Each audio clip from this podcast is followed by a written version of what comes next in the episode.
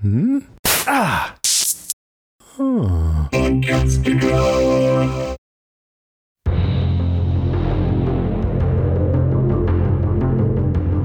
Hey everybody, I'm Rima, And I'm Pake. and this is Strange Indeed, a podcast dedicated to the Netflix show You. Today we are covering season 4, episode 10, the season 4 finale, titled The Death of Jonathan Moore. Been waiting so long to cover this episode. Just with that title alone, it had me so intrigued. I was like, holy Yes. shit, what are we walking into? um, I can't believe we're here at the at the finale. And that Yeah, it's we made it. been 10 episodes already. Uh, but man, what what a finale, right? What are Yeah. what are your general thoughts? Did you did you love it? Did you hate it? Somewhere in between?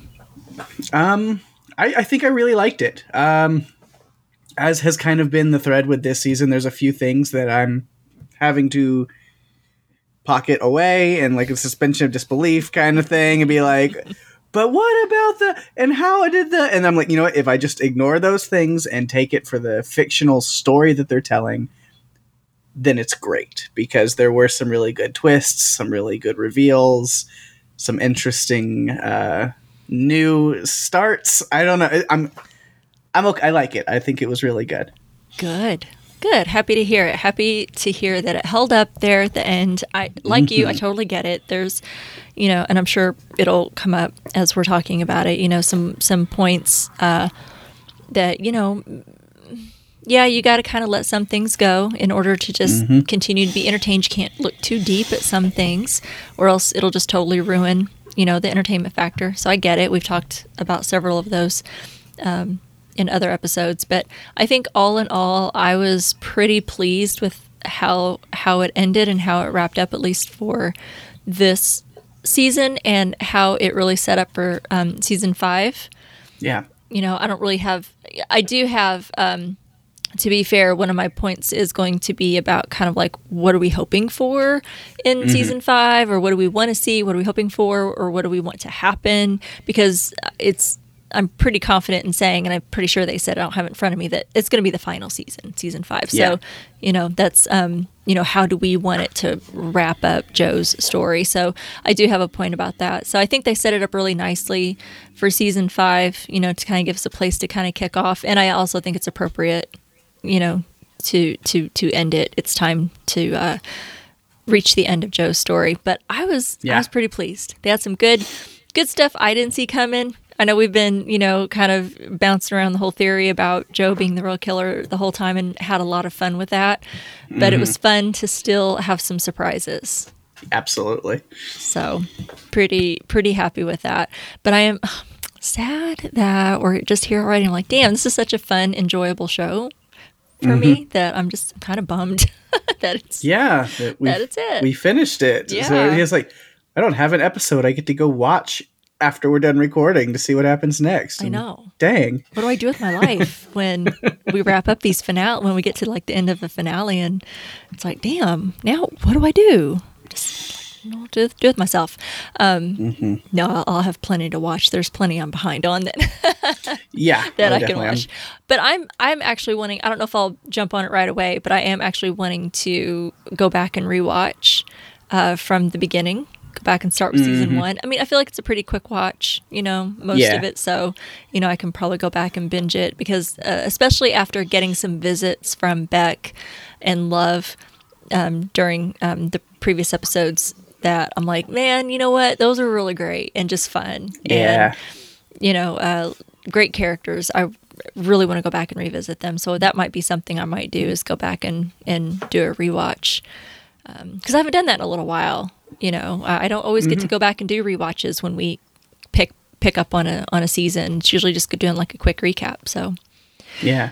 so yeah, pretty excited. I thought this one was pretty good, um, and I'm I'm excited to talk about it. Um, well, with that being said, I'm going to stop talking for, and I would love to hear your first point. Where where do you want to start for the finale episode? Yeah, all right. Um we'll start with kind of the quickest one that I've got, but maybe one of the biggest ones is we you, you mentioned it was nice to be surprised even though you know we kind of have figured out a lot of things and talked out a, a lot of stuff over the season. But there was one big twist this episode that caught me off guard that I really enjoyed, and it's probably the same for you. Uh, we just call it the Plan B. Um,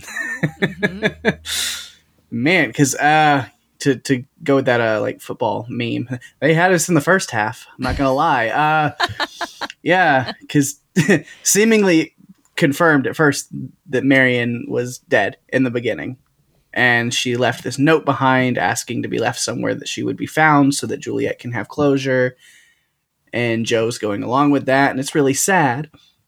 Until later, we get this big reveal through Nadia that that was the plan. And I did mention something about her faking something, and I was I, I didn't see it going this direction necessarily. I thought she was gonna like, and I think that was initially the plan was she was gonna have that knife and then like fake being dead, and then when he came in, or she he was gonna be knocked out or something. Anyway, so there's a couple of different like options that they had taken, but this Mhm. plan B was kind of like, well, if Nadia never does show up, then you take these beta blocker pills and then you just have him kind of you put trust in Joe to leave you somewhere correctly Right. uh, and, and not take her to the lumberyard like Rhys had said no kidding. and do her a Malcolm. Um, but yeah, she appeals to that kinder side of Joe that's in there in order for he to for her to be left somewhere that then Nadia could come and revive her, and then she's free, which was a really really cool reveal. hmm And like I said, we get that through Nadia as she's working really hard on getting all this proof on Joe and making sure that he's caught for good, that there's no escape for him. And and Eddie is worried about her, but he's helping her. And that's where she reveals that that plan that her and Marienne had. And I my jaw was dropped the entire time, starting with the phone. Once I realized what was going on, I was just like, bravo. That's a great twist that I didn't see coming. Well, freaking played. So I kind of broke down this wild but actually pretty incredible plan B. So yeah, Mhm. Nadia and Marienne switch the painkillers for another drug, which is these beta blockers that will m- make Marienne appear to be dead. And then Nadia will switch Beatrice's number to hers, making Joe think that Juliet is being taken away. And then, as far as the messages that were going back like a month, I guess those were the, those were real. Do phones work that way? That like if you switch the number, but like it's still the same contact name, does old messages re- still stay there? I don't know. I've never. I, I've never tried it, so we'll just have know. to say, for the sake of this, that yes. yeah, I'm just gonna I'm just gonna go with that. Uh, then Marienne puts on an Oscar-worthy performance of having nothing to live for anymore, hmm so that when Joe returns the next time to see her, she seems to be dead. She's left the note asking to be found overdosed somewhere, and then Nadia has to rush to follow Joe when he's moving Marienne to her resting place, which is why she bailed on Edward so fast last time. Uh, then Nadia revives Marienne with adrenaline or some kind of stimulant. I'm not sure where did she get that because it's definitely not the ketamine that she got from Edward. So I don't know where that came into play. Again, just let it go. Mm. Enjoy enjoy what's what's happening. Uh, and then yeah, Marienne wakes up, gets revived, and gets the fuck out of there and goes back to Paris. It's quite a plan. Uh, Yeah, that I'm surprised they pulled off, but it was actually really cool to see happen.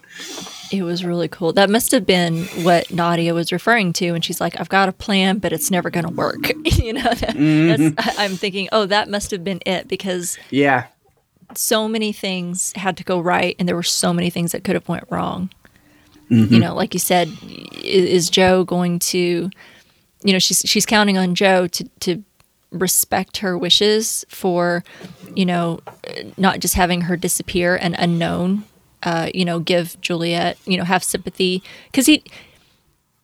Yeah, Joe's a piece of shit. He's a psycho, but he did always have a soft spot for Juliet. Or for Juliet, you know, she's she's a Yeah. kid, and he's always got a pretty soft spot for kids. So she's banking on the fact that he's going to have a soft spot, if not for Marienne, then at least for Juliet, and give her that closure so she doesn't have to always Yeah. wonder what happened to her mom. So, but still a pretty big bet considering Joe is absolutely out of his mind. And I think Marienne clearly saw that the last time that they interacted. Uh, so yeah, a lot of things that could have went wrong. What if Joe never did come back? Yeah. you know so so many so many things so yeah i thought that must be what they were talking about because i thought man are we ever going to learn what that plan was you know um, when Nadia's like i've got a plan but it's never going to work this must have been it and Yeah. brilliantly executed i was quite pleased uh, to see her live there yeah. at the end It was, it was great. I like that. Great summary there. Um, and yeah, one of the things I, I didn't see coming. So it was great. Great to still have some surprises. I knew, Yeah. I didn't know what, but I knew there were some twists coming because that's what this show Yeah. it's good at that. show never lets us down, uh, giving us a great twist or two. Uh, so it was great to be surprised. Uh, well, I want to start with something small too. Not small really to me, but as far as like what I have to say, it's kind of small. And that's just one last shout out to how freaking great Greg Kinnear is. I know everybody's like, oh my God, can she please shut up about Greg Kinnear? One more time. Um, let me talk about Greg Kinnear, at least until he's on another show that we cover in the future. I'll have to find one. Um, and then I'll be insufferable. I'm sorry. But wow, just absolute great. It's it's just for me always a joy and pleasure to see uh, Greg Kinnear in anywhere, in any role. I, I just I've loved him in everything uh, that that I've seen him in. Um, he's so charismatic, uh, and so when he made this appearance as this, you know, mysterious, uh, rich Tom Lockwood in in the last half of the season, it was exciting. You know, and I'm like, oh my gosh, what is he gonna do? You know, against um, you know, and go up against uh, Penn Badgley's Joe and it was so cool to see how he could still be this charismatic character, but yet also kind kind of smarmy, yeah. and how he he could play this emotionally abusive um, father to Kate. Uh, I thought he did such a good job, and w- really added. A, a, he was like a powerhouse character um, and actor that that they brought. So it was really great. I was really excited to see what they were going to do with his character and how he would go up against Joe.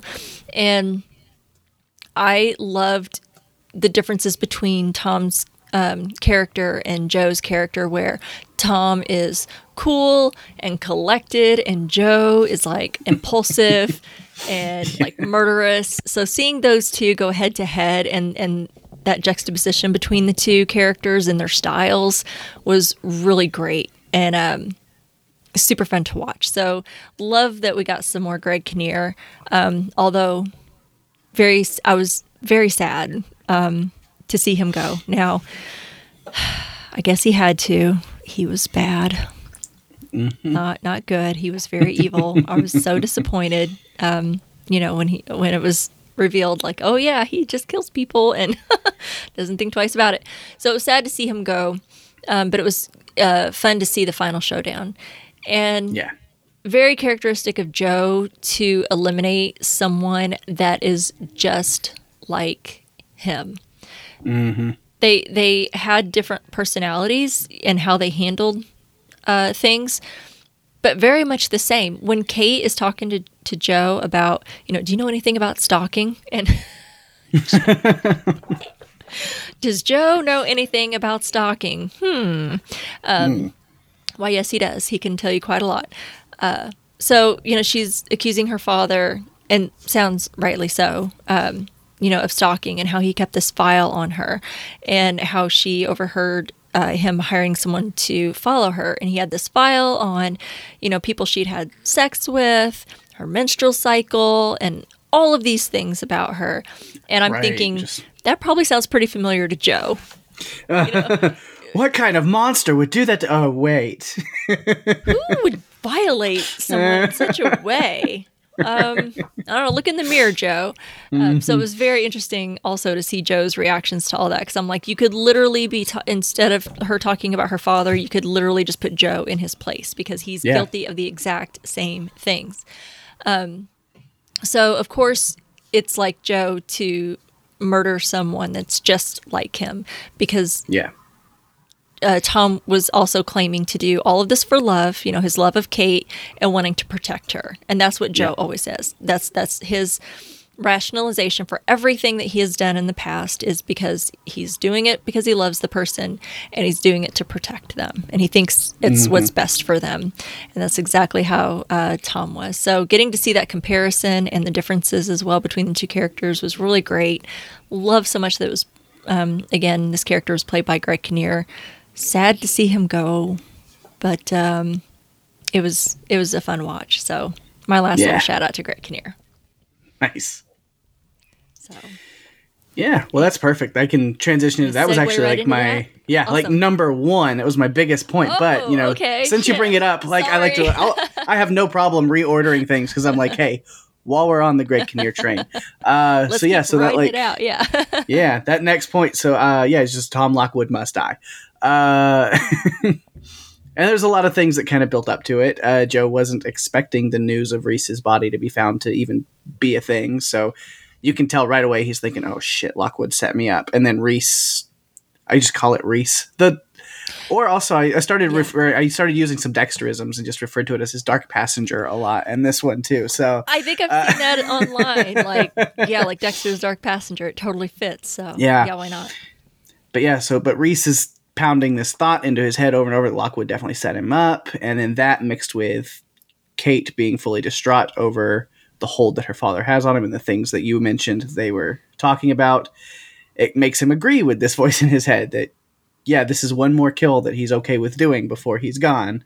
Take out Tom Lockwood, let Kate be free. Uh let's see. That was supposed to be in a different one. That's why. Okay. Sorry. I have a note that was from a different point that made its way into that point. And I was like, where is that? in there? so I got to remember that that's there.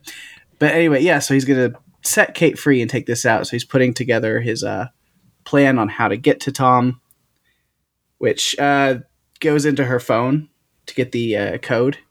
And I'll be honest, I'm not an art person, so I didn't know who Rothko was. I had to be honest, so I had to look it up. So Mark Rothko, Latvian American abstract painter, very cool. And the more you know. oh, nice. anyway, yeah. But Joey then uses Kate's phone. He sets up that meeting with Lockwood so he can get the jump on him, kill him. The plan works with a few bumps. Uh, he also has to kill Hugo, the security guard, which, hey, someone depended on now. Uh, he, you know, he just killed Lockwood and then he fled. He'll never be seen again. It's a classic Joe plan. He has to do some talking to get Tom in the right position to be incapacitated. Uh, which the whole DNA being found on Rhys situation was a good reason to make up about why he was there. So No kidding. again, Joe working quick, but you know, all in all, mission accomplished. I did think about a little random side note in the middle of this. I wonder if we'll see more of Cynthia next season, season five, because the way that Tom talked about her, and then how we see her in the uh, interview with Kate and Joe at the end of the episode, keeping that on track, it makes me it kind of feel like she's a very very capable and possibly dangerous person herself so i'm interested to see if there's more of her.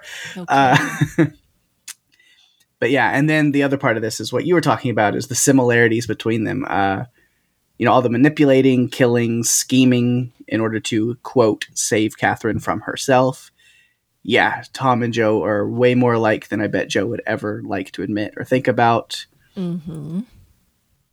uh, once Joe kills Hugo, Tom knows he's in trouble, so he's trying to buy his way out.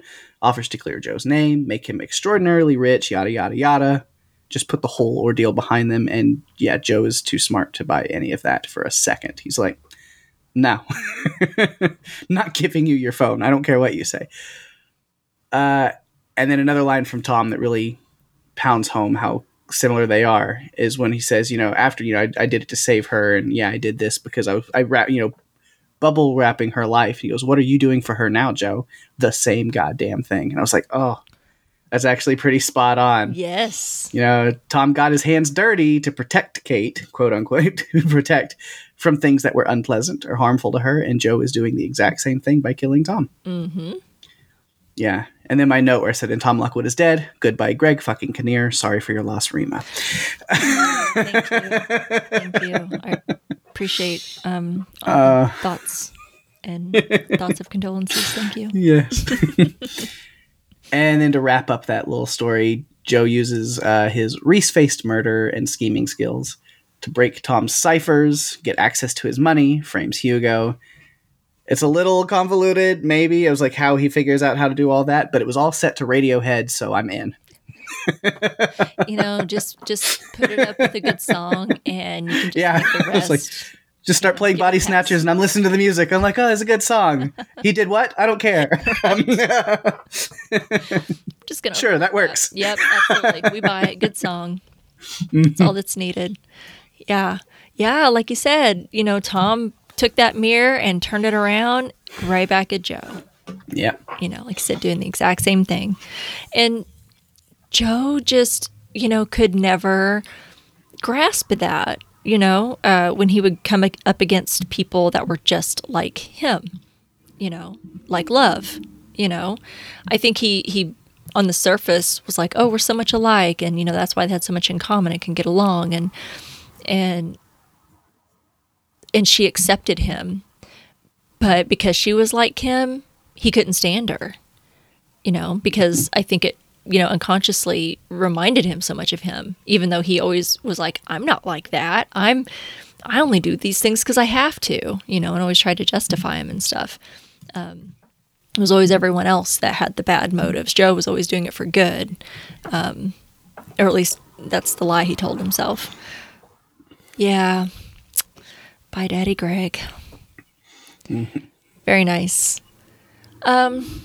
Well, I wanted to talk a little bit about uh, Joe and Kate, um, because and, and specifically, I'm wondering what kind of story he fabricated to Kate uh, to get her to trust him, because I I really don't think that she and I don't know. I'm kind of on the fence, and and I'm I'm probably going to argue both sides a little bit. Um, but so I'm curious what you think and maybe what our listeners will have to say, um, because I, I think that if he really told her what he's really done, that she wouldn't really just accept him and be like, okay, you know what? Yes, you've done these things.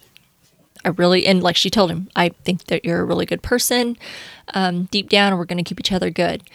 I, I just don't think if if she really knew, like, okay, starting here, you know, with even with what we know from season one, um, that she would be okay with that and accept it. Yeah.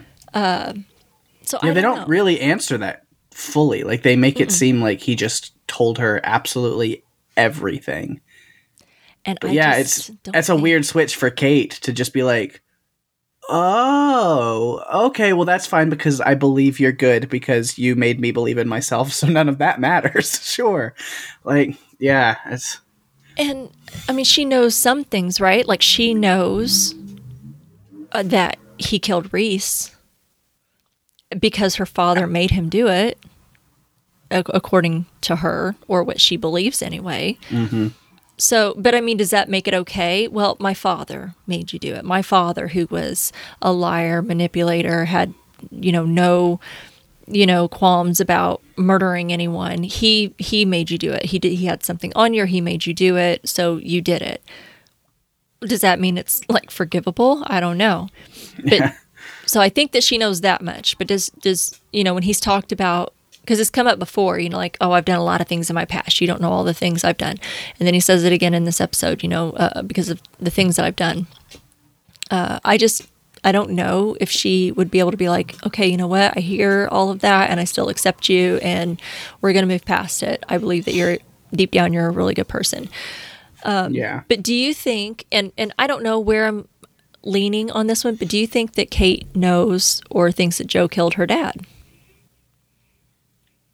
I don't know. Um I don't either. I have a feeling that it's going to be a big part of season 5 is understanding exactly what Kate knows and that relationship and kind of because then that could go either way. It's like, oh, she does know everything, and she is actually as terrible a person as she keeps trying to tell Joe that she is. hmm And then it's kind of like a Joe and Love situation again, where they're this like team of people with no moral compass whatsoever, or yeah, that he is hiding a lot of things from her still, and then she's going to find out certain things and then there's going to be an issue where again it's going to be the prophecy the cycle repeating itself where joe said i can't be with her because i'm going to end up killing her. And is it going to put him in a position where that's exactly where he's going to feel like he's going to have to go? Mm-hmm. Right for self-preservation again. Like so i so maybe it's purposely really hard you know that it's not clear at the end of the season because it might be a big story point of season five is figuring out those things so i don't know That's true. Could be an unknown. Um, I'm I'm wondering if because he used her phone to text her dad, meet me at the at the workshop. Did he delete the message messages? Did anyone um, check Tom's phone records to like see what his communications are? Because even if you delete them, I mean they're, they're still like out there, right? Like Yeah. the phone company has records of maybe not the exact message. I- don't know how much they have, but they at least know that like this number at this time communicated and texted his number. Um, so it would you would think t- still tie back to her. Why didn't you know if and if that's true, then why didn't anyone? Or is it just because of all of the money? Is it be, the money and just sweep it under the rug? You know they've got Yeah. Cynthia. She seems quite the powerhouse that can manipulate capable, yeah. internet data and buy off you know cops and sweep everything under the rug you know um, Yeah. so maybe maybe she does or something i don't know but i'm just like well that's like a big like hole there is like well he he did he you know he he did that from her phone did she ever see that and go well i didn't meet my dad there yeah Joe's the only one that could have like left that message. So, and then her father ends up dead. So you know, it it's not hard to make that add up. So I'm like, are you just okay with that?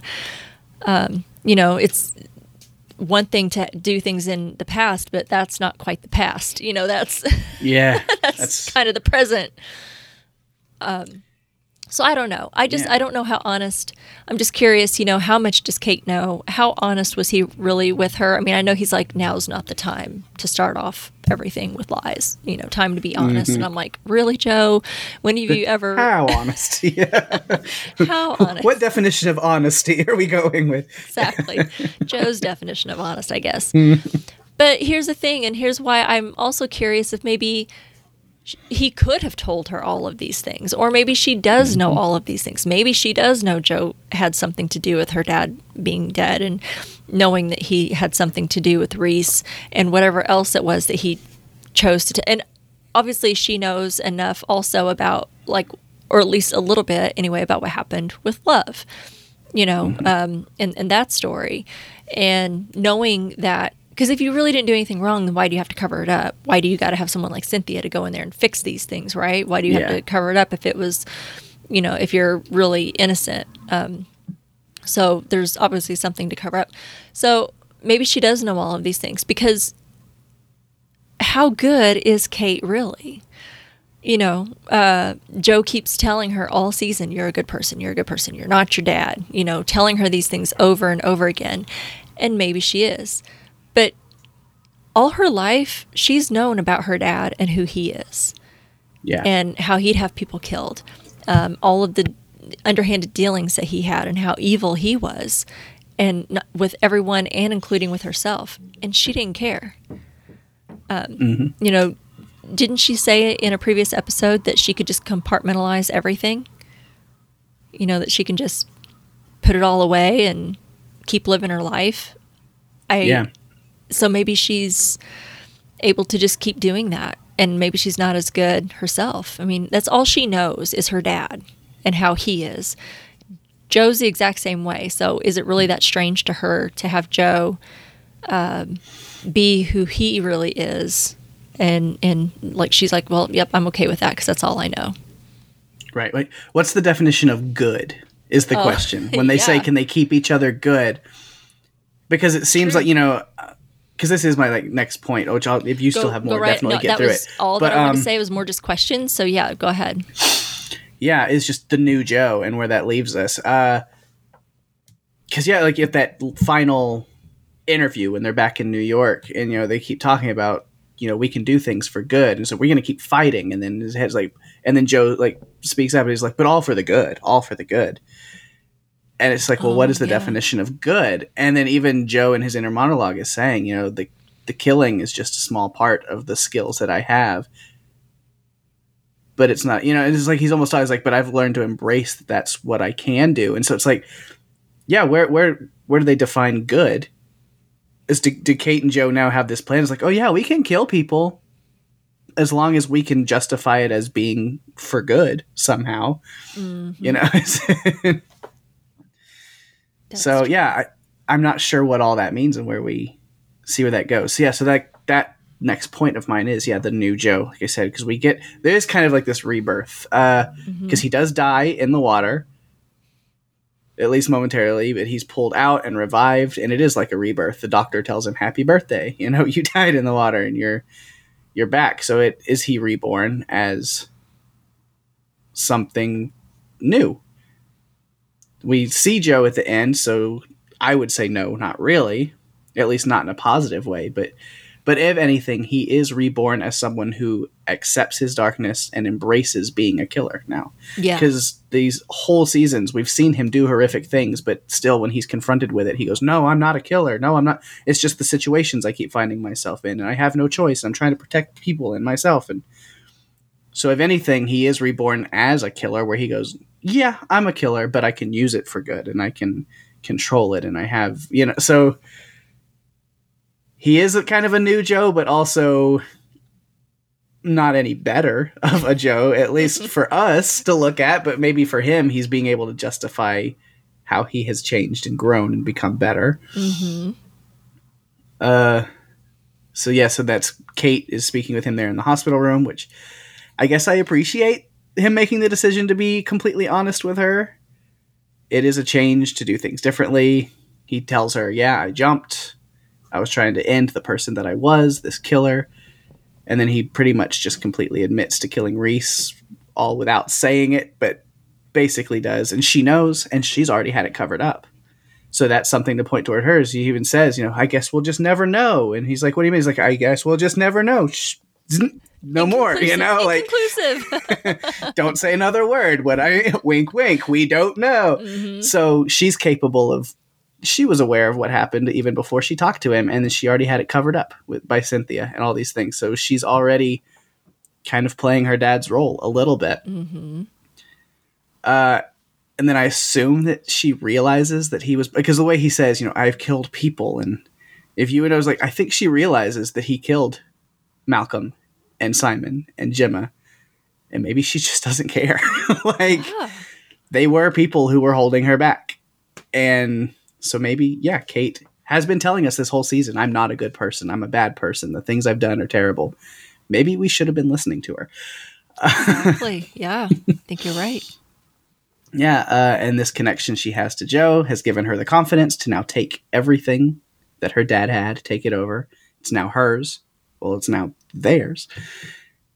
As Joe is is a partner in crime, it almost seems like she's the one that's the face of the the the team, the company, the everything, and he's the fixer. He's the one that can get his hands dirty when it needs to be. So it, it does seem like they have this understanding connection. So there are things in this episode that lead me to think, yeah, Kate does know everything and she's okay with it. Uh, you know, they have that line, we keep each other good, and he seems very into that. Then he turns around and the first thing he does after leaving the hospital seemingly is kill Edward and frame him and Nadia. Mm. Uh, so I wouldn't Yeah. call those things good. hmm Uh, and I still don't know, did Kate help him with doing those things? I We don't know, but I, we might find out because Yeah. it seems like he might need some help. That's a that's hard one person job to pull off hmm the way that he did. Uh, and then that interview at the end, which of course Joe bought a bookshop. It's the little things that he's got to do. Uh, I wonder what bookshop. right. Has to be Ooh, Mooney's, yeah. right? It has to be, yeah. Yeah.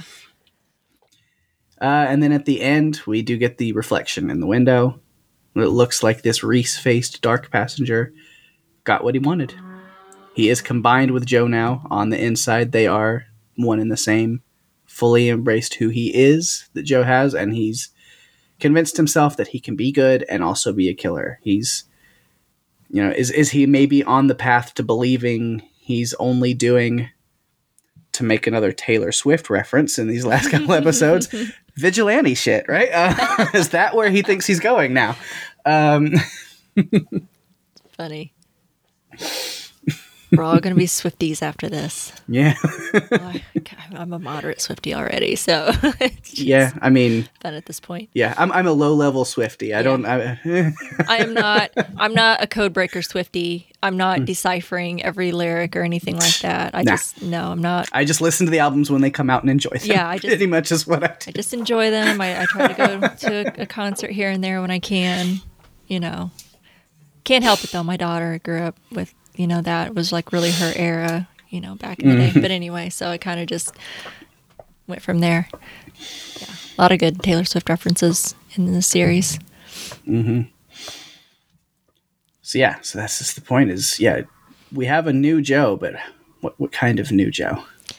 Where does this go?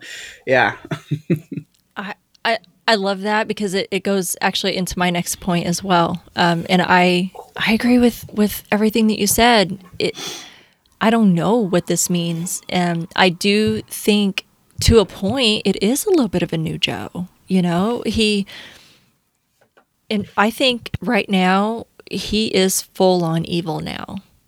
You know, like there is no holding him back.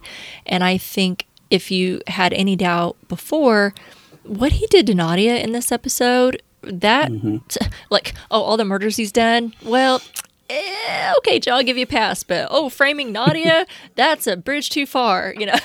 so, but I mean, that was so evil, you know, Yeah. to w- what he did to her. And, knowing that she had her whole life ahead of her and knowing that she wasn't going to say anything. Like she just quietly and it, it just bugs the shit out of me to know that she just quietly accepts taking responsibility for this murder and this whole bright future. Like she was uh, we've given her a lot of crap deservedly so over the last several episodes because she's supposed to be like so smart and everything but she made some really dumb decisions. Maybe both things can be true i don't know but um, you know had this bright future ahead of her and it was cut short because of this. Um, but I mean, what he's done, I think, to her really seals the deal of how evil he really is now. Because I don't think Joe would have done this before. Nadia, I think, was kind of representing a lot like Ellie, Paco, you know, in previous seasons where he was always protecting the kids. Now, I know Nadia, she was in college. Maybe you can kind of argue, I guess, how much of a kid she was. But compared to Joe, she was a kid yeah, and he's always protected kids. And you know, Ellie got away, Paco got away, and he tried to protect them and do good for them. And I think he did for Nadia too. But here, this represents how far Joe's gone because he's not protecting Nadia. You know, he, he gives this his same Joe charismatic. You know, I I don't want you to die. I want you to do great things. But at the same time, he's framing her for murder um, mm-hmm. He's not protecting the kids anymore. This is so uncharacteristic of the Joe that we know, which shows me how far gone he really is. He's really kind of terrifying right now. And I think that if we cheered for him before, I know I did. Uh, there was like, I know you're psycho, but go Joe. You know, I mean, right. if you cheered for him before, I don't think we can do that anymore. I No, I it's, I don't he's still gonna find a way in this next this last season to make us want to. I just know that's Oh, totally. that's how the writing works. they're gonna It's try they're gonna try but and what what is it that's making him even worse now than what he was before how about this limitless power and money Mm-hmm. that he now has like he can do anything he's practically untouchable Yeah, he's got kate he's, he's got Tom Cynthia. Lockwood. he is basically like Tom Lockwood now. He can do anything. He can have everything, you know, uh, covered up, brushed under the rug. All the money and all the power that he wields now through Kate, uh, he's completely untouchable, and that makes him even more worse than what he was before. Um, and it's really kind of scary to think about what what he can do with that.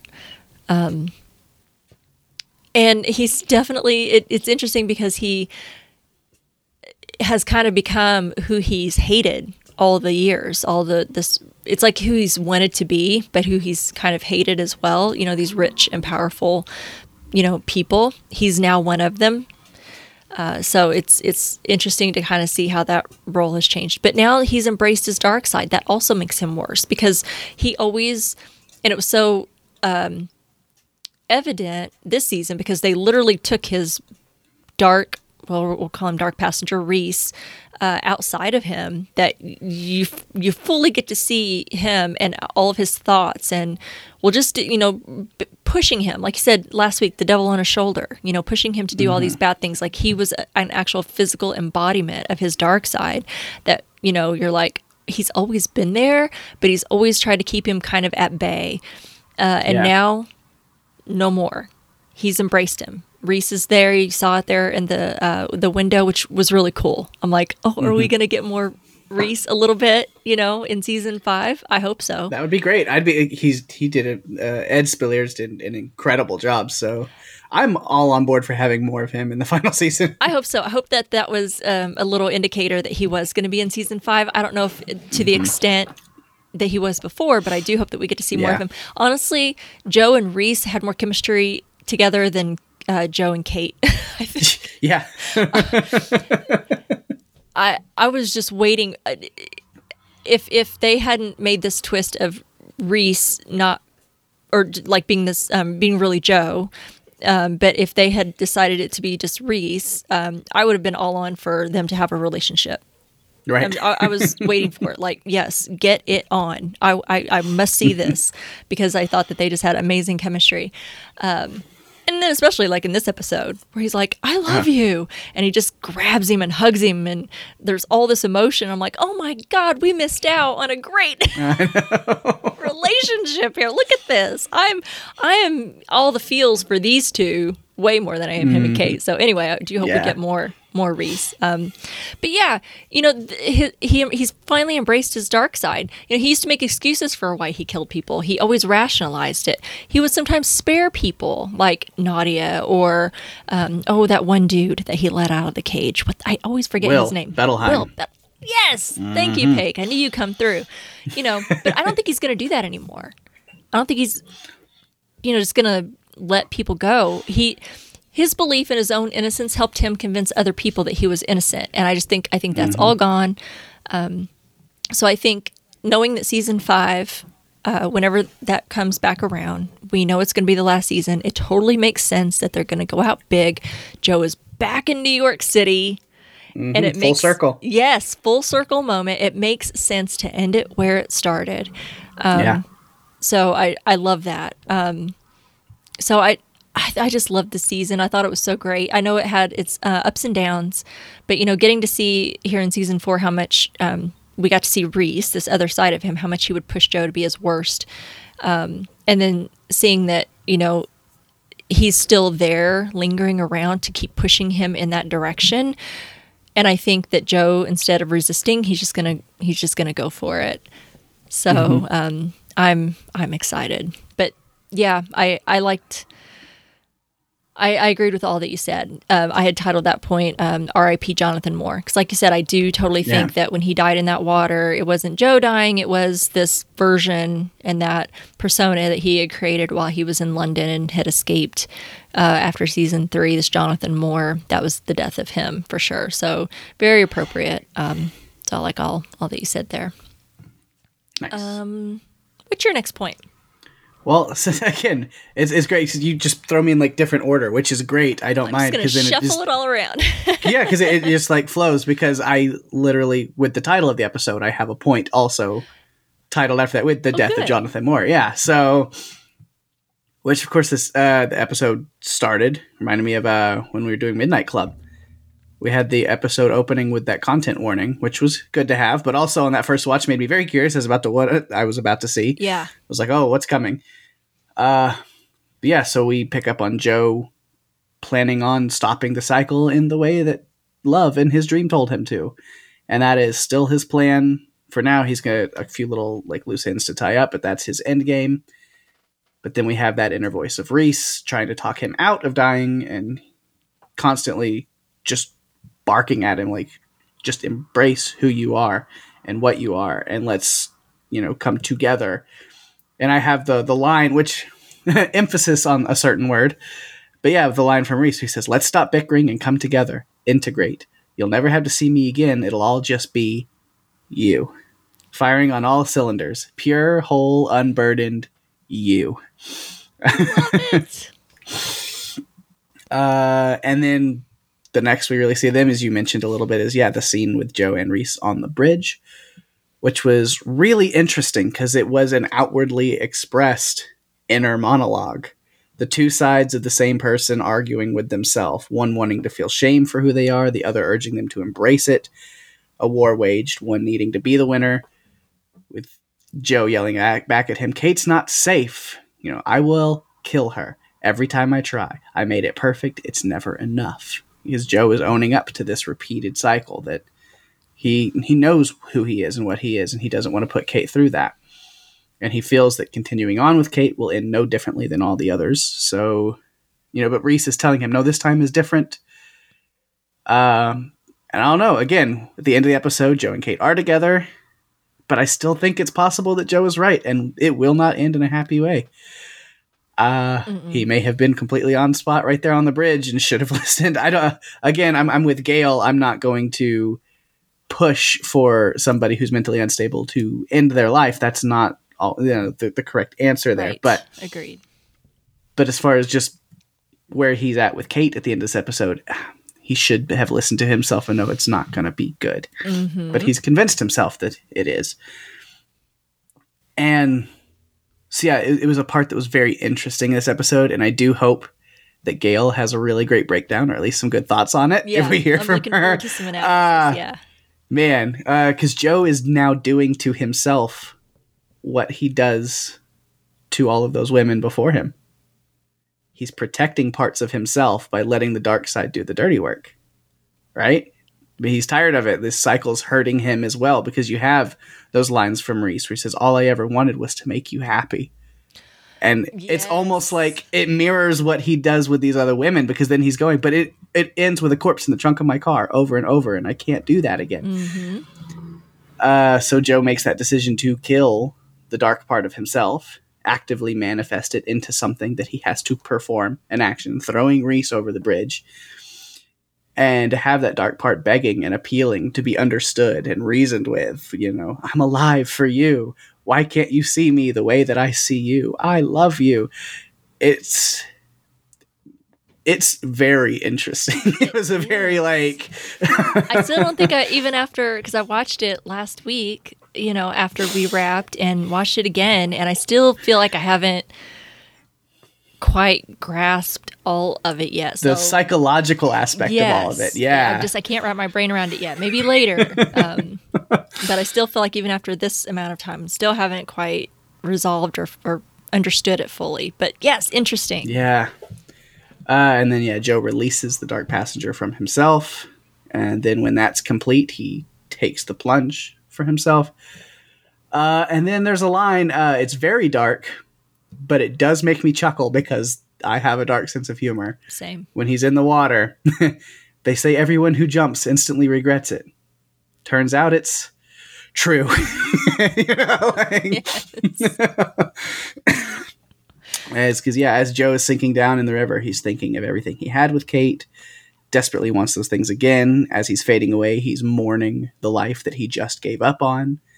Of course, knowing the season five situation made this a little less intense for me. I know. Although I know. it was a little confusing again because I was just like, "Oh, I wonder how he's supposed to get out of this." Uh, hmm I guess being fished out of the water at the last minute is the move. We'll go with it. Uh, he seemed pretty deep, um, but all right. Yeah. Just really but good yeah, so yeah, that was at the point where yeah, that's that's the death of Jonathan Moore and the rebirth of the new Joe, whatever that is. I don't know. I'm kind of scared. kind of scared. And wow, what a shock. You know, talking about the new Joe, he his hair's trimmed, the beard is gone. I miss the beard already. I, oh, that was already miss it. I, I, I, I didn't I couldn't see myself because I'm watching the TV obviously, but I know I made a face. So like, oh no, why? Oh, you know, not that look and sorry, let me just say, Penn Badgley has a very nice face. He is a, a very handsome man. but damn it, do I love a beard. And that really, like, as soon as I saw him uh, season four opener, and I'm like, oh, yeah, you know, we got the beard. nice, you know, and uh, yeah, it grew on me, not physically. Yeah, yeah. So I was very sad to see Yeah, that. it's, it's nothing against Penn Badgley's face, but it's just like, but Penn Badgley's face with a beard once you're used to that, and then it goes away, and you're like, well, why did you take the thing that made it even better? away?" Yes.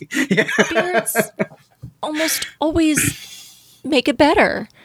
Um, although he's got great bone structure, so you know it's fine. Like I said, he's a very handsome man, uh, regardless. But it was just like, whoa, why'd you? Why the facial hair? Why did you take it out on the facial hair? Um, and yeah, It did so- nothing wrong.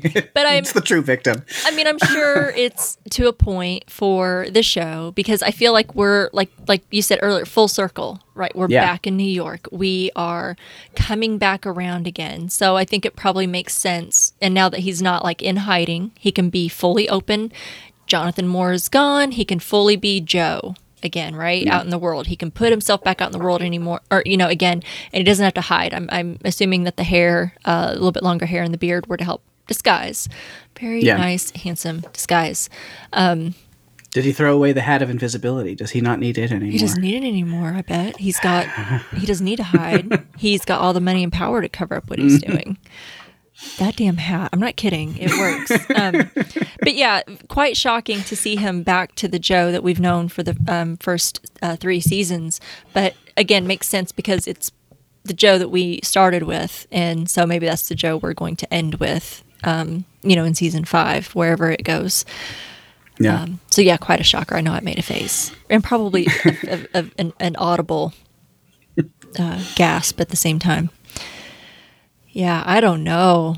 Um, I, I'm interested to hear what everyone else's thoughts are, and yeah, if Gail's got some good analysis, because I just I cannot wrap my brain around, like you said, the psychological implications of this other half of himself, this argument that they're having, and knowing that that he's essentially talking to himself um, and saying some of the same things that you know Joe has argued with, and and maybe it's because like the you this season was Joe.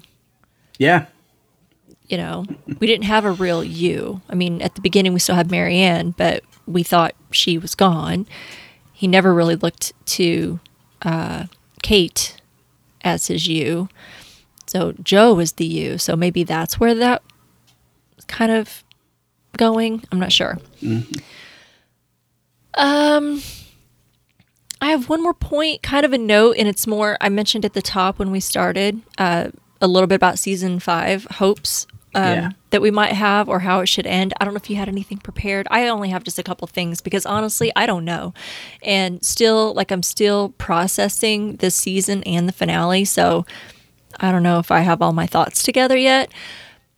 But seeing Marienne, she we know she's lived, um, and she's back with Juliet, and she saw the story. Yeah. She knows Joe. It like dinged on her phone. Like, does she have like a Google Watch for like Joe Goldberg or something? Maybe just to like, she does. yeah. I mean, I, I wouldn't be surprised. She is kind of living in perpetual hiding from him. Yeah. Yeah. I mean, she definitely that was one of their in quotes excuses for her and Nadia not to call the police because you know Joe is going to get away with it, and he's always going to be out there, and he's always going to be after her. So yeah, maybe she's got to. Like the Google alerts, yeah. for Joe. I thought the same thing. I was like, how'd you see that? Um, So she knows he's alive, and you could see the look on her face when she's like, hmm, second chances, you know? Uh, so we know Marienne's out there. Uh, the Quinn family is out there, you know, Love's family who's left. Uh, Ellie's out there somewhere. Paco's out there somewhere. Uh, I, I can't remember everyone that was left, but Beck's Yeah. rich That's what I was. you I had like a thing that I saw online that this is what I was like working on before we started recording. Is I had this little thing I saw together. Is what would be really cool. Yeah, pull in a bunch of other people. We need the super team. We need the Avengers of you to come together. But like the people who know what Joe is capable of have either seen it for themselves, Mm-hmm. been involved, been a target, and survived, or at least have seen what he's capable of and can put pieces together. And so you kind of have this super team of like these are the people that could bring him down. We have Theo. We have Paco, like you said, uh, Elliot the hitman from this season even. Oh, yes. Uh, Nadia if she decides to speak up. Marienne, of course, uh, Ellie, Dr. Nikki, Will Bettelheim, you mentioned. Sherry and Cary Conrad have a whole TED talk about being in his cage. So, you know. Yes. And I think that is maybe what needs to happen because I don't. I know I've said before, like, oh, Joe has to die. Joe has to die. And maybe it doesn't necessarily have to be that way, but I would love to maybe see Joe on trial with everyone coming back. Yeah. You know, I would love if you know if if timing and schedules could work out because I I heard and I didn't get to go too deep with it, uh, but I heard Jenna Ortega was supposed to be back as Ellie in season four, Yeah. like they or at least They they, wanted wanted, her, her. yeah. They wanted her, um, but hey, she kind of has been making it pretty big uh, on yeah, her own. she was a little bit busy. being Wednesday Addams. So, Right. She was a little busy, and good for her yeah. because she's amazing and extremely talented. But it would be really great if she were available, uh, and to, and to bring back um, all these folks. You know, uh, there's there's a lot of people out there, and it's kind of set up perfectly, like this full circle moment. That wouldn't it be great for everyone that that is alive. Uh, because Joe doesn't know Marienne is alive. She's definitely a key part, I think, and could be a key player at kind of getting the ball rolling a little bit you know, she could contact Quinn's parents or Love's parents, the the, the Quinns, because we know that they're both um, alive. Um, you know, she didn't really believe uh, that Love was really the psycho that Joe made her out to be. Not yes, Lo- Love definitely had her issues. Uh, but you know, she she believes it was more all Joe. Um, I've named Ellie. She's out there somewhere. I think she's pretty certain that she know, knew that Joe killed her sister. Uh, Beck had some friends left. There was a psychiatrist. Was it Dr. Nikki? Dr. Nikki, yeah. He's out there. He's in prison for Beck's murder. He knows what Joe's capable of. Right. I mean, he knows he didn't kill Beck, so obviously, Exactly. yeah. So I, I think that You said Theo saw what uh, Love and Joe were working together, and of course, he was thought to be dead, but then Joe dropped him off at the hospital, and he survived. So there's Theo to think about. Uh, yeah. and Will knows everything. Yeah, and he said he'd be keep quiet, but maybe he'll show back up. Always gonna see Robin Lord Taylor. yeah, always great to see him. I really thought it would be funny if he was the one that uh, Joe was reaching out to in London to get um, a new uh, identity and passport. right, like got got another favor for you, buddy. I know it's been a little while. owe me one. Um, but so I think now going into season five, you know, seeing how fully merged and, like you said, integrated, to use a, a word from the show that Rhys used, now that he's fully integrated with his dark half and what he did to Nadia, this is just the beginning. And I think that they're telling us with what how season four ended here in the finale and what he's done and how he's merged with this dark half of himself, they're making him out to be like a full on villain uh, for season five. So I think whatever is whatever they decide to do with him and his character, we're not going to feel sorry for him because I'm I feel Yeah. like I'm catching the vibe that everyone is or not everyone, but I'm hearing a lot of chatter like, yeah, we don't feel bad for Joe anymore. You know, uh, we used to root for you a little bit, Joe. You know, you were fun to root for, but now seeing what you've done, uh, we're over that. And I think that's what we're supposed to do um, and how we're supposed to Yeah. feel. So that way, when whatever his end is, we're okay with it. yeah. So I think they're definitely going full dark side with them. So I don't know. Do you have any thoughts about season five? What you want it, what to happen? How it should end? Yeah. Anyone you want to see? So that's kind of what that was. It was like I had seen that post about this like dream team, and I was like, yes, that is exactly what I want. Is just to to bring back all these old faces and names that would be because it, it was great. Even just having Beck Oh yes. and Love appear in this season mm-hmm. as like those like dream versions of themselves was really cool. So I was like, man, in like real life to get Paco and Ellie and Theo and Will and you know whoever else back in, even from like season three, as like the Conrads and Marienne's going to have to play a big part. Maybe she's going to be, you know, seeing what's going on. She's going to go, no, he doesn't get to get away with this, Mhm. and she takes it upon herself to to make a mission of taking him down. Absolutely. So that's that's what I, I I do hope that we get to pull in a lot of his old ghosts and even like the people that he was kind to, the people he showed mercy to, like Theo and Paco. Maybe that will be his undoing. Is the little bit of kindness that is in there is going to kill the darkness that took over at the end. Yeah. Good point. Good point. Yeah, I don't know. I don't know. But we'll see. Um, I, I think uh, Netflix had, they haven't given a, a full date yet, but I, I swear when I saw it earlier when I was doing a rewatch, it said season five to return in 2024. So hopefully, you know, it won't be late 2024. Yeah, Hopefully it'll be kind of early again. Um, they seem to do it most often around Valentine's Day, so maybe they'll kind of stick with that. It'll be great to to see it and see how it wraps up. I'm I'm excited. Until then, there's the rewatch. yes, uh, any other points? yeah. I had one last one. All right. Uh, talking about Nadia. Oh yeah, her- let's do it. story in this episode and and Edward Eddie calls him uh because she does uh, Nadia decides to completely tell Edward what's going on.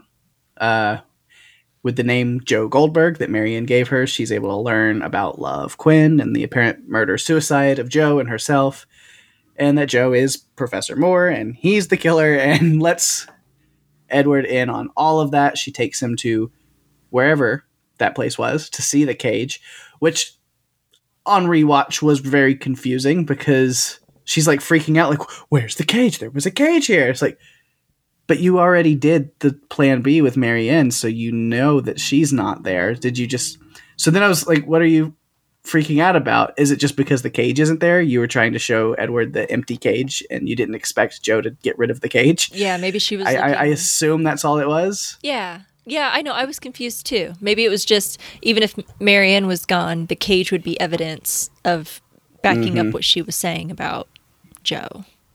I guess. Yeah. So yes, I guess that's what she was looking for the cage and freaked out when it was gone because she's like, "Well, there goes the proof that I had," uh, which I don't know how much proof a cage is. Like, he did it. right. Uh, this is all you need right here. Uh, Edward says Professor Goldberg, and that was really strange to me because now he knows his real identity, but he still has the respect to call him Professor. Uh, Respect. Always respect. yeah. Um, after Nadia tells Edward the Plan B story, and we get that whole reveal, and he goes, "You are an actual superhero." I like that, but uh, then she says that she still doesn't trust that it was enough. That if Joe is still out there, he's always capable of finding Marienne again or finding out the truth of what happened and coming back for Nadia, and that's her fear. And it's a good one. Uh, then there's this kind of jump in logic that the show is good at asking us to take for Nadia, which again, I'm living with the fact that it's fiction and just enjoying it. Doesn't have to be impeccably realistic in every way. Just go along for the ride. Uh, but Nadia, while talking to Edward, realizes oh, Joe's an, obs- an obsessive, so he must have the trophies at his uh, flat. So let's go back and look for the box and the trophies. yeah. Uh, so she goes and she finds it, gets all the Rhys proof that she needs. Then she leaves to meet with Edward, but finds Joe instead. And then Edward becomes Deadward, and she sees him. and then I was I was trying to piece the timeline together with the way that we see Nadia's storyline. So I, I'm assuming this Nadia stuff with her working with Edward and then going back to find that all of this takes place after Joe has recovered and is out of the hospital. Uh, but then Joe tells her that, and they the police will find a box in your bedroom, and they'll find out that it was Eddie. And I was like, she just took pictures of the box in your flat, so how is they now going to find it in her bedroom? Like, is his plan to like hand her the knife, be like, "You killed Edward, good job," and then he goes back and grabs the box and takes it to her house? Like, is he now going to move it? Because it seemed like very like one after the other. So the fact that he was like, and they're going to find this box in your apartment, I'm like Are you sure? It's like, is the plan to do that afterwards, or because there wasn't time to have done that before framing her? So it was just kind of kind of a, a weird timeline thing that I was trying to piece together. It's It's like, confusing the jumps. yeah, Yeah. and trying to piece it all together. Yeah, I agree. We're not going to look too and then hard. yeah, because I was always like, well, does he have help? And that's where that's why I asked is like, does Kate help with that? Do we find out? I was like, while he's talking to Nadia, is Kate already moving the box to her house somehow, like or her apartment? Like, what is is Kate in on it? I don't know. Mm-hmm. That's a good question. Or someone Kate hired to help Mm-hmm. with that. Another pair of hands. Got a lot of money and power now. Yeah. But yeah, so just wanted to shine a little uh, light on on Nadia and just Poor Nadia. again, we said it early in the season. It's like you're getting involved. It's not going to end well for you. Just just shouldn't have just just leave it alone. I mean, she's alive, so she didn't, you know, have to pay for her involvement with her life, which is what I was afraid was going to happen. But you know, uh, she definitely ended up in a pretty bad situation. Yeah. So yeah, go, going to prison framed for the murder of your boyfriend is not a great way to go either to end this this chapter. No. No, and that was a little bit hard because I still don't feel like I fully understood why she would just keep quiet and not speak at all in her defense at all. Um, I don't know. I don't know if it's just the the threat of Joe. Maybe maybe out of fear for Marienne. maybe. I mean, I don't know. Does would the things she has to say would have to reveal that Marienne is still alive, and Joe could find that out? I yeah, I don't know. Yeah, Just maybe. thinking. yeah, I don't know either. I've, I've, yeah, I'm, I'm not sure. Um, so yeah, a lot of things you just have to kind of, eh, okay, not gonna question too hard at that, uh, and let it go. That's a good one. I only have a couple of notes left. Do you have any other points, or do you have notes? I just have one other note. I was just going to point out the uh, the anti-hero montage Oh, there at the end. yes, yes, yes. What did I say about Joe being a Swifty? Uh, yeah. uh, anti-hero, possibly the most perfect song choice So for perfect. this show and this character and this season. Uh, which that's two seasons in a row now that we've had a Taylor Swift song in the finale episode. Uh, They've really lucked out because I know you have to get permission for that, and mhm. I I don't know because I didn't read it up on it or anything, but I'm just like Taylor Swift's got to be a, a fan of the show, right? And Yeah, that'd I would- I would think. totally agreeable. Like, yeah, totally, you can use the songs.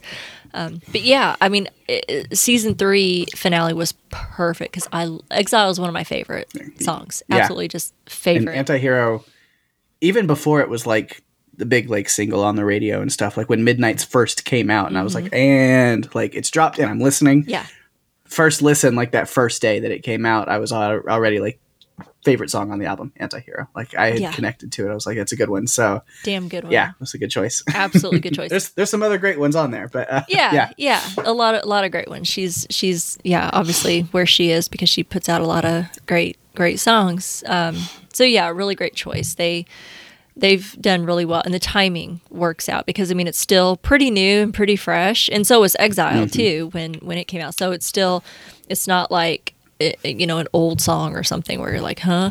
It just it's still new, still fresh, and it definitely fits the moments like the season three Yeah. finale and like this one just totally fit. Yeah, and it, it's playing over a uh, little "Where are they now?" montage in a way, which was fun. Uh, so we get to see kind of Kate's friend group and where things go, and then some others. But yeah, so Blessing and Sophie took over Sundry House. Roald is still a rich psycho. Shot his Connie is friend in a ring accident. I mean that that tracks when I'm like Yeah. I'm like I think he's gonna shoot Joe. He might just really shoot Joe. Well, he really shot somebody. right. Uh, Connie's still Connie. Uh, Nine days in rehab. Right, but he still meditates, seems to help. Uh, Phoebe left the glitz, glam, and fame and moved to Thailand to teach children. I love that for her. That is perfection. So I, I think it's so great. for her. Phoebe was my favorite out of all of them. I'm happy she's alive and is living her best life. apparently. Um, that she has gotten away from all of her toxic friends and that lifestyle, and she's uh, helping others um, and found a peace and joy. And I love that for her. That made me so. Yeah. I think I cried. Whenever that was revealed, I was like, "Oh my god, yes! Thank you, thank Yeah. you for not killing her, saving her, and giving her Yes. a purpose and a life." Um, yeah, made me very happy. Yeah, and as m- much, yeah, as much as I absolutely love the character of Phoebe, she's one that I hope we don't see again in season five because she just needs to be living her happy life. Just leave her alone. yeah, I would be okay with not seeing Phoebe again, just so she can keep living her best life. And then also, of course, to round out that little montage, Joe is feeling sad and guilty, and he's going to carry this burden of Marienne's death as Marienne is happily living back in Paris with her daughter. So that was good. Uh, but then, yeah, as we said, she sees gets her Google alert on Joe Goldberg and is not happy. Uh, and then last, of course, the big one with the new Joe I was talking about is Joe and Kate take over the Lockwood business, and again, like full circle, they're back in New York. Already missed the beard, and we'll see what happens from there. Yeah, It wasn't just R.I.P. Jonathan Moore; it was R.I.P. to the beard, for sure. Yeah, I love that. I, yeah, what the hell does that mean? By the way, with Joe and Kate, like they're gonna save the world. What the hell? What does that mean for them? What do they mean by that? I don't. right. freaks me out. Um, I'm glad you had that. I had um, the happy endings uh, as, as a note too. Super thrilled to see that Marienne made it. She was reunited with Juliet. That Phoebe, um, you know, lived and seemed so happy, so so happy, and that the kids had no clue who she is. Right? They're just um, she's just their most dedicated teacher yeah, and I love that because that's I think exactly what she needs. Get away from that whole persona uh, and who she was in London. Um, and then yeah, everyone else may may not have had like the best happy endings, but they're all still alive, which is more than what their some of their friends could say. So I guess that's a happy ending if you want to call it. I like that we got that little wrap up. So it leads me to believe that with the exception of Marienne, the friends group anyway that we uh, got to know in this season's probably not probably not going to see them again if I I don't guess. think so. I think if you're going to give them uh, that kind of closure, we're probably not going to see them. I do think we'll see Right. Marienne Mm-hmm. in five. At least I hope so. I love that. Um, I have I have one other note besides that one. Did you have any other notes, or was that your last one? that's that's all I got. The only thing that I wanted to mention, it took me this long to figure it out.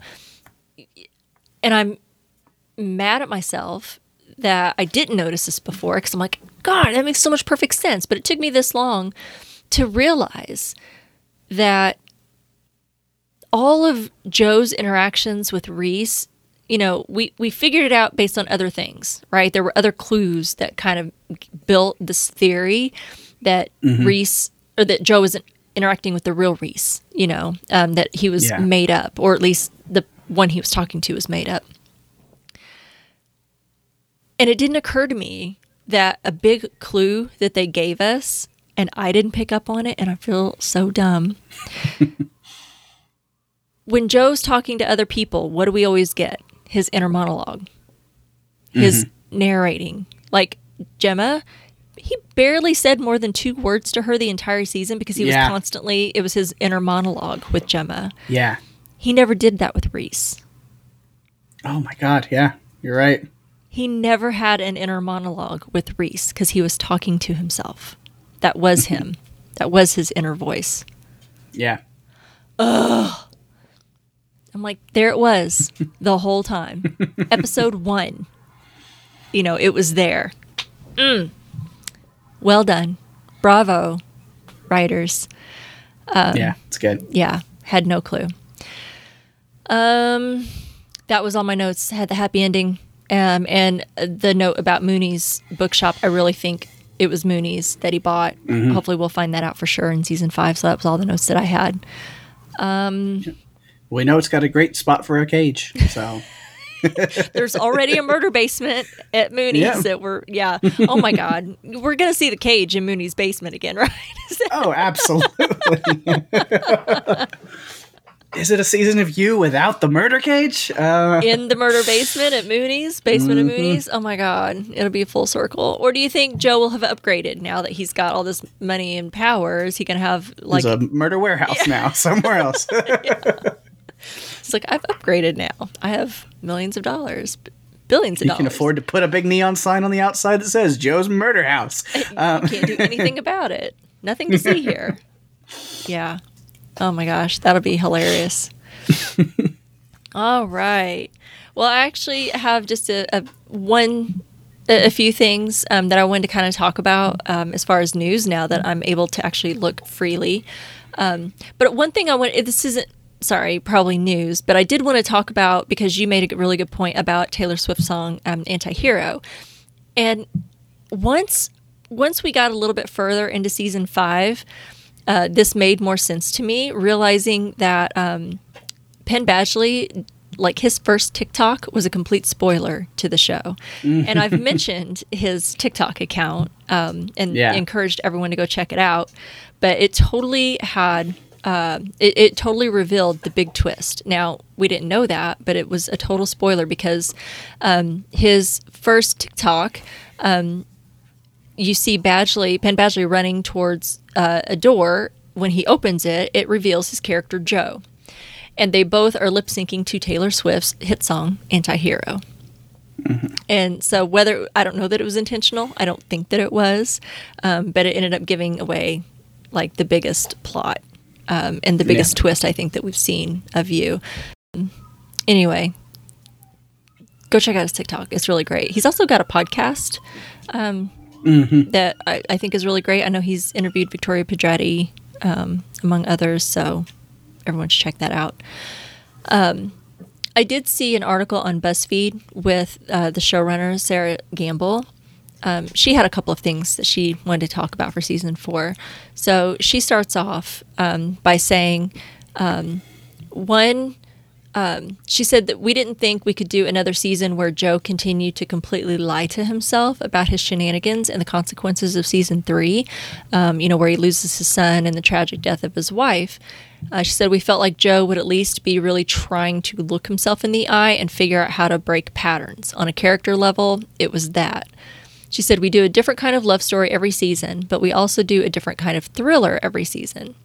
I went to dinner with Greg Berlanti between the seasons and I sat down and he's like, okay, I have an idea. I have this tiny little idea, a uh, who done it murder mystery. It was a perfect thing to be able to have another killer who was very different. But I also did not know what I was signing up for because I've never written a who done it that was longer than a single episode. I signed the writers up for the most difficult writing experience of the whole series. Um, she also mentioned that they hired uh, a, one of the writers, someone in the writer's room, was actually British to make the dialogue sound more authentically British. nice. You know, I think we've talked about that. Like, are these some Britishisms? You know, these aren't things that we quite say. So she mentions, uh, she says, we had a new writer and producer this season. He was British and started his career on British television. Uh, she says, I used to joke with him, I'm about to send you a draft so you can British it. And he did. Uh, she said the actors also occasionally asked a question about a turn of phrase because they wanted to pitch an alternative. And it's always fine with me, including when they're American. She says also that it was decided that Joe would end up back in New York before work began on season four. So I thought that was interesting. She says, when Greg and I were talking about the Europe season, the Agatha Christie season, all of these things we've said to ourselves, what we should do is have him come home again at the end, reclaim his name, and go back to New York. But so different than when we first met him. Um, so much of all the things that he watched and judged from afar in season one is now exactly who he is. So we had this ending in mind with Kate from the beginning, um, she says. Um, she goes on, I feel like this is the season where the whole idea was to have Joe face himself. The you of this season is Joe. He tried hard in certain ways to look at himself and to change. But I think by the end of the season, it should be pretty clear that this show has zero interest in letting Joe off the hook. The fact that he lives to be Joe, or to be Joe another day, means that we haven't redeemed him. I think that is awesome. I'm excited. Excited to see where it goes. Yeah. All right. Uh, I think it's time to hear what our listeners have to say about the finale. Uh, you want to take the first one? All right. the first one is from Melissa. It says, Wow, what a season. I didn't see the twist with Nadia coming. I'm so relieved that Marienne got away. Nadia played it smart up until the end. They should have gone to the police or have waited until they knew where Joe was before breaking into his flat. I'm not sure how I feel about Joe embracing his true self. They gave the false sense that Joe would realize what a monster he was and then do something to redeem himself.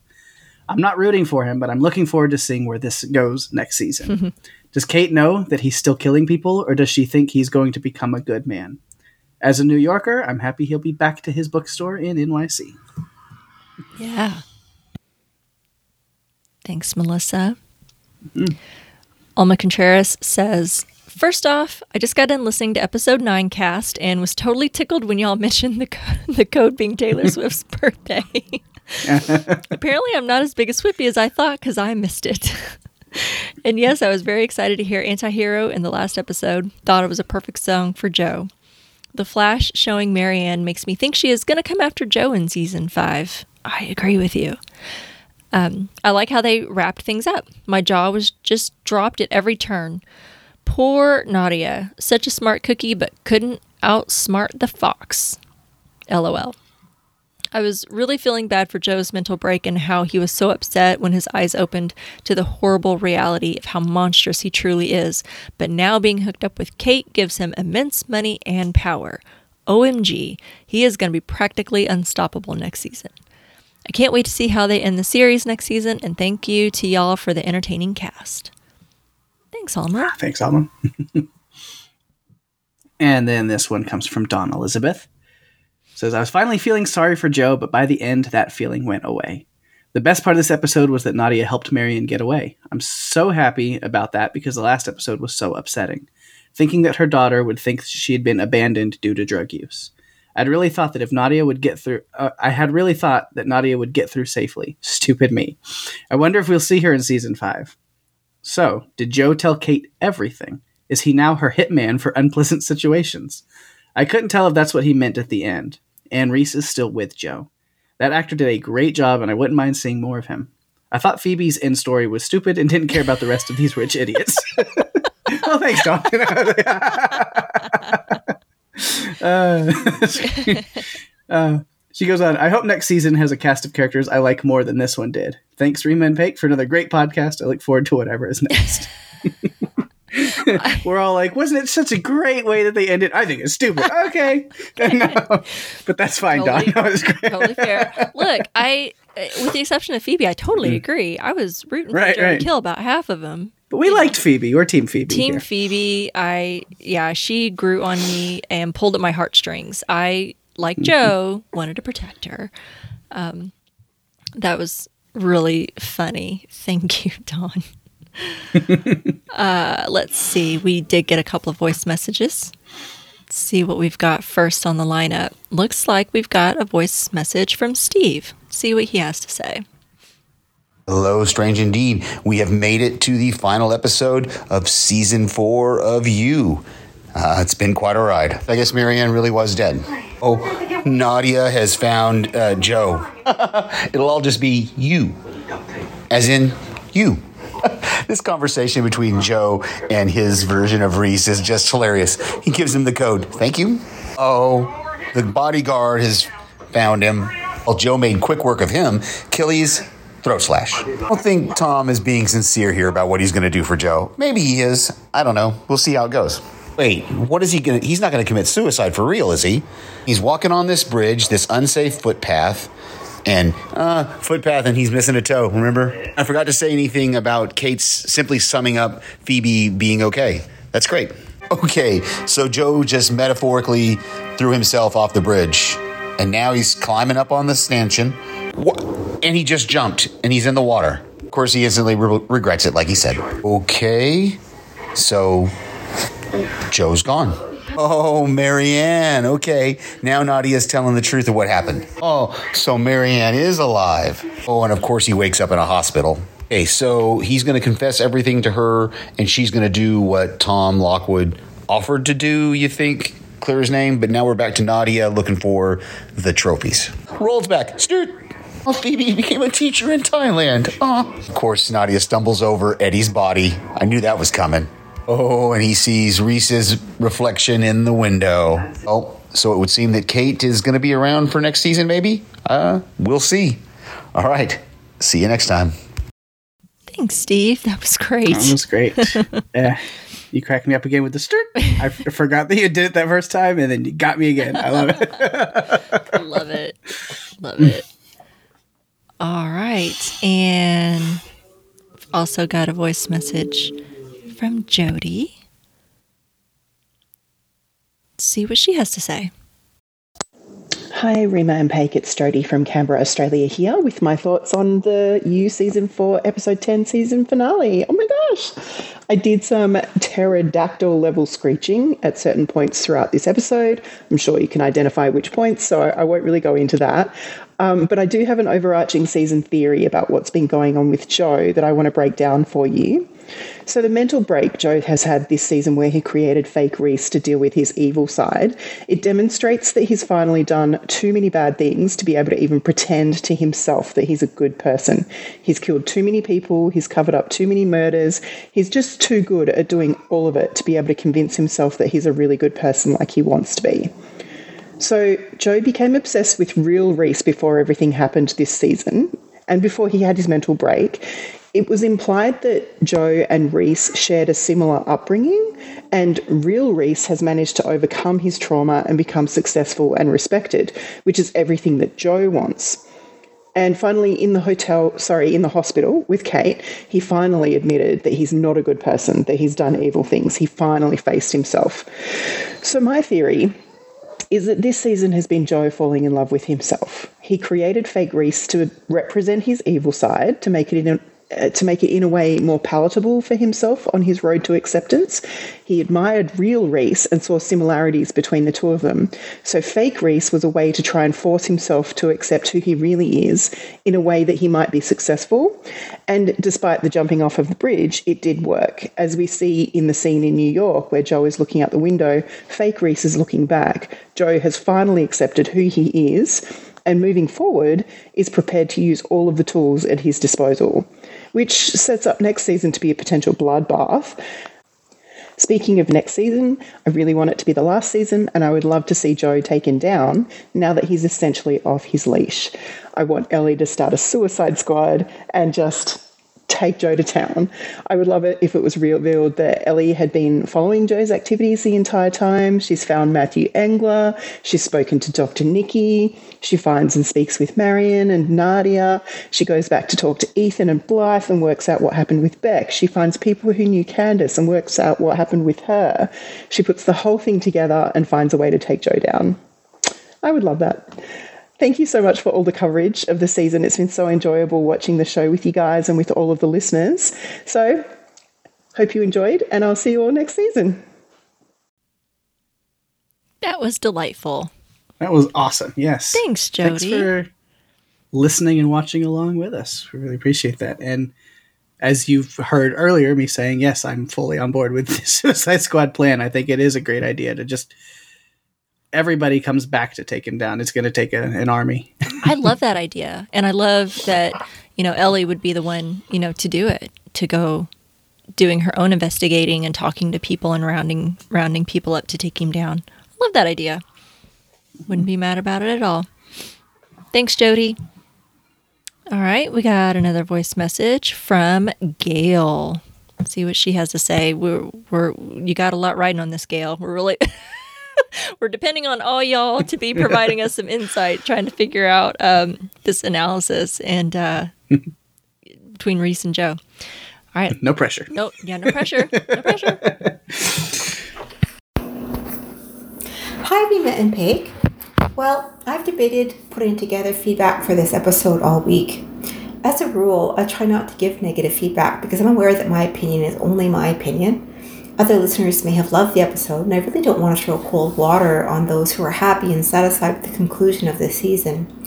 Regrettably, I found this finale to be disjointed, nonsensical, and ultimately unsatisfactory. It's what I feared we might get once I learned that season 5 is on the way. Obviously, for that to happen, Joe needs to be alive and at least initially free. But the way they got him there was just preposterous, in my opinion. So let's start with the good. Marienne gets away and is reunited with her daughter. Phoebe gets help and gets to live her own life without substances and being controlled. Both of those things are awesome. Now for the bad. The most objectionable is the whole beta blocker revival plan. That was ludicrous ludicrous that any sane person would participate in such a stupid plan rather than going to the police, and ludicrous in how Marienne was able to be revived outside of an ER. It was also ludicrous to have Joe succeed in killing one of the richest and most protected people on the planet.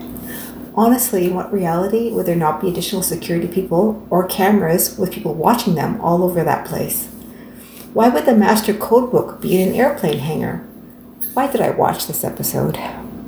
It was even worse to show Kate being completely okay with Joe having murdered Rhys and then her father. Sure, I'll just hook up with a serial killer because I can keep him good. Oh my god. Fellow listeners, a show of hands, how many of you would have been willing to jump into his murderer's arms? it was also ludicrous for Joe to randomly pop up in the street in front of Nadia. Is he the Amazing Kreskin? How on earth would he know the precise time the Scooby Gang was going to burgle his place? Even supposing that he had live feed from his cameras, how would anybody be able to hop across town in London fast enough to cut someone's throat and plan a frame job? Speaking of the throat cutting, what the heck? Joe has not been shown to be up with murder of innocent sidekicks. Remember last season when he rescued Theo, gave him medicine, and got him to the hospital? Why would he suddenly murder this barely adult boy? Are we supposed to believe it's because he has integrated with Rhys now and is super okay with killing anyone who's even a minor obstacle? So, where does this leave us? Jonathan Moore dies in the water, presumably thinking about Kate, and reintegrated Joe 2.0 was born. But now he has an army of super evil lawyers, cleaners, and spin doctors to gloss over anything else despicable that he does. Presumably, the point of next season will be to show Joe indulging in an unstoppable torrent of psychological torture and murder. I'm really sad that they didn't end the show with this season. They had a wonderful opportunity to do something fresh and progressive with the character, and they muffed it. Lastly, I want to quickly look at the rest of the predictions I made earlier in the season. Number one, there is more to Phoebe. Well, at least that was right. Phoebe gets help, finds her purpose, and leads a happy, caring life, teaching children. That was the highlight of the episode. And two, love is involved in this somehow. Nope, wrong on that score. But the debacle with Marienne's resurrection broke the trope that seeing a dead body equals that the person is actually dead in terms of the show. I'm still not convinced that we did see Love's truly dead body. Joe certainly believes she is dead, but until the show ends, that remains a question for me, as we did not see her body being consumed in the fire. Okay, so thank you so much for putting this podcast together and giving us all a place to gather and share for the last 10 weeks. I really appreciate all you do for this podcast. Take care. Gail. Thank you, Gail. Yeah, thanks so much. We've- and uh, yeah, I always appreciate your analysis and thoughts, even Mm-hmm. if you did not like this episode so much. And I totally get why, because I've Totally. listened to you over these past 10 weeks is really like your mindset of stuff that I absolutely understand why a lot of these things bother you because it's not what you were hoping for. And I, I get that. Totally. And so hopefully next season will will bring more justice in better ways. We'll see. Yeah. yeah. Joe's got to get his comeuppance. And hopefully it'll be in a satisfactory way that most will agree on. You know, you're not going to, you know, make everyone happy, but hopefully most of us will agree. Um, so sorry you felt kind of let down there, Gail, but I totally get why. Um, maybe they'll do better um, for you next season. Well, thank you everyone so, so much uh, for your feedback uh, for season four of You. It's such a fun show to cover. We have such a great time uh, with it, just being absolutely absurd um, and obnoxious. Um, so we appreciate all your thoughts, trying to figure things out, break things down. We hope you return with us for season five uh, when it comes back sometime in 2024. Um, but until then, you know, next week, you know, or not next week, but next, I'll say, next, we're going to be covering um, season two of Sweet Tooth. Yay! Yeah. so excited. So glad it's back. Pake is just itching to get back to this one. You know, I realized it was two years since the um, finale aired. Has Yeah. it really been two years? It, it doesn't feel like it was that long ago, but yeah, it's it's been a while because it was. I think it was one of the first things I really like covered with you over here uh, when I joined Yeah. on. Um, you've, you've been stuck with me a while, Pake. And when I, I heard that, I was like, two years? Pake. I'm, I'm trying to remember what the while. first thing I, I joined on was. It's been long enough now that I don't remember. Uh, but I'd have to go back because Yeah. y- it feels like you know you've just always been here. So I can't remember that first thing, but it was one of the you know one of the first things that we covered Mm-hmm. together. So yeah, two years since the finale. I'm like, dang, they've taken their time on this one. Um, yeah, So yeah, we're gonna come back to season two. Um, if you want to listen to our coverage of season one, it is out there. Um, it is on Netflix, and it returns on April the twenty seventh. yeah. So that's in a couple of weeks. So we'll be, you know, on a you know, couple couple weeks break there until that comes back. So yeah, come back for our coverage uh, starting with season two, episode one of Sweet Tooth. I don't have a title yet. They haven't released the title, so un- untitled for the moment. So yeah, it'd be great to see um, what's been up with Gus and Big Man and Yeah. all those plot lines. So Yeah. excited for that I'm one. excited to get back to it. Yeah, I know. for sure. We had a good time with that one. It was not what I expected, but in like a good Mm-hmm. way. So, yeah, I hope everyone comes back uh, for that. for sure. Uh, so yeah, if you when you whenever we uh, get to that first episode, we'll let you know because sometimes we release the first episode a little early, Yep. right after it drops, and then try to get on it. But just stay tuned and you'll see. Uh, but if you're going to be along that ride for uh, with us on Sweet Tooth, we'd love to hear your feedback and stuff. We had great feedback here for you. We'd love to keep it going with Sweet Tooth Season 2. So, of course, you can always go to podcastica.com, find out all of those ways to get your uh, feedback to us and all our contact information. And while you're there, be sure to check out our other shows. So many great shows being covered right now, um, right now, and have been covered. Uh, so not any shortage of content. And of course, while you're there, you must check out Pake and Daphne at Run for Your Lives. What have y'all got going on? you just ended your latest season, right? Yeah, our uh, our season our season finale that you know, so we'll be taking a little break after this week as well. So it will be up Friday this weekend. So you got one more episode coming up from us this week. It, it is our uh, season finale. We always do our look back special, uh, where we kind of go over, not really go over, but we we look back at all the movies and stuff that we've covered over the season, and we do our little uh, f- like awards in a way. Our favorite uh, characters, favorite monsters and and threats, our favorite movies, episodes. That's awesome. And we're doing it a little different this year because uh, this season fell within Oscar season. Um, we we gave it a little Oscar twist, and we haven't even announced that on uh, Run for Your Lives. So people are getting an inner scoop Ooh. listening to a different podcast. Heard So it this here is first. interesting. yeah. Um, but yeah, so just so you know, so we're kind of got like some Oscar type uh, categories. A little way we did it that way. So our usual top five list is now our like nominations, and then we actually had to in real time, not knowing what each other's nominations were, come together and as a team decide which one actually gets to walk away with the award. So that was that was fun. That is awesome. Yeah, and since that comes out Friday, you do have time, if you are a listener of Run for Your Lives, to still give us some feedback to what your favorites have been over this season as well. So hopefully we'll hear from some of you. Yeah, go out and write in. That's awesome. Yeah. And then while you're checking out that show, Yellow Jackets, Star Wars podcast, all the great stuff going on.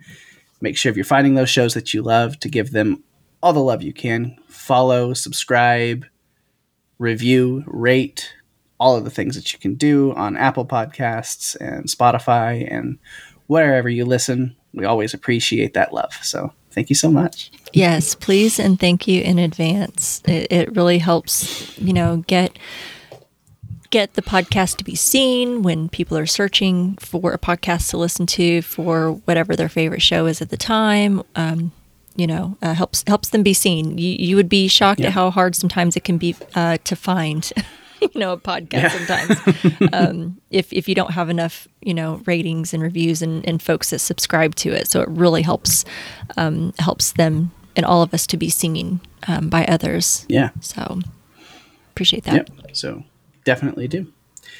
But all right, for now, that is our show. Thanks everyone for listening. Until next time, I'm Rima, And I'm Pake. and Jason Lombardozzi is strange indeed.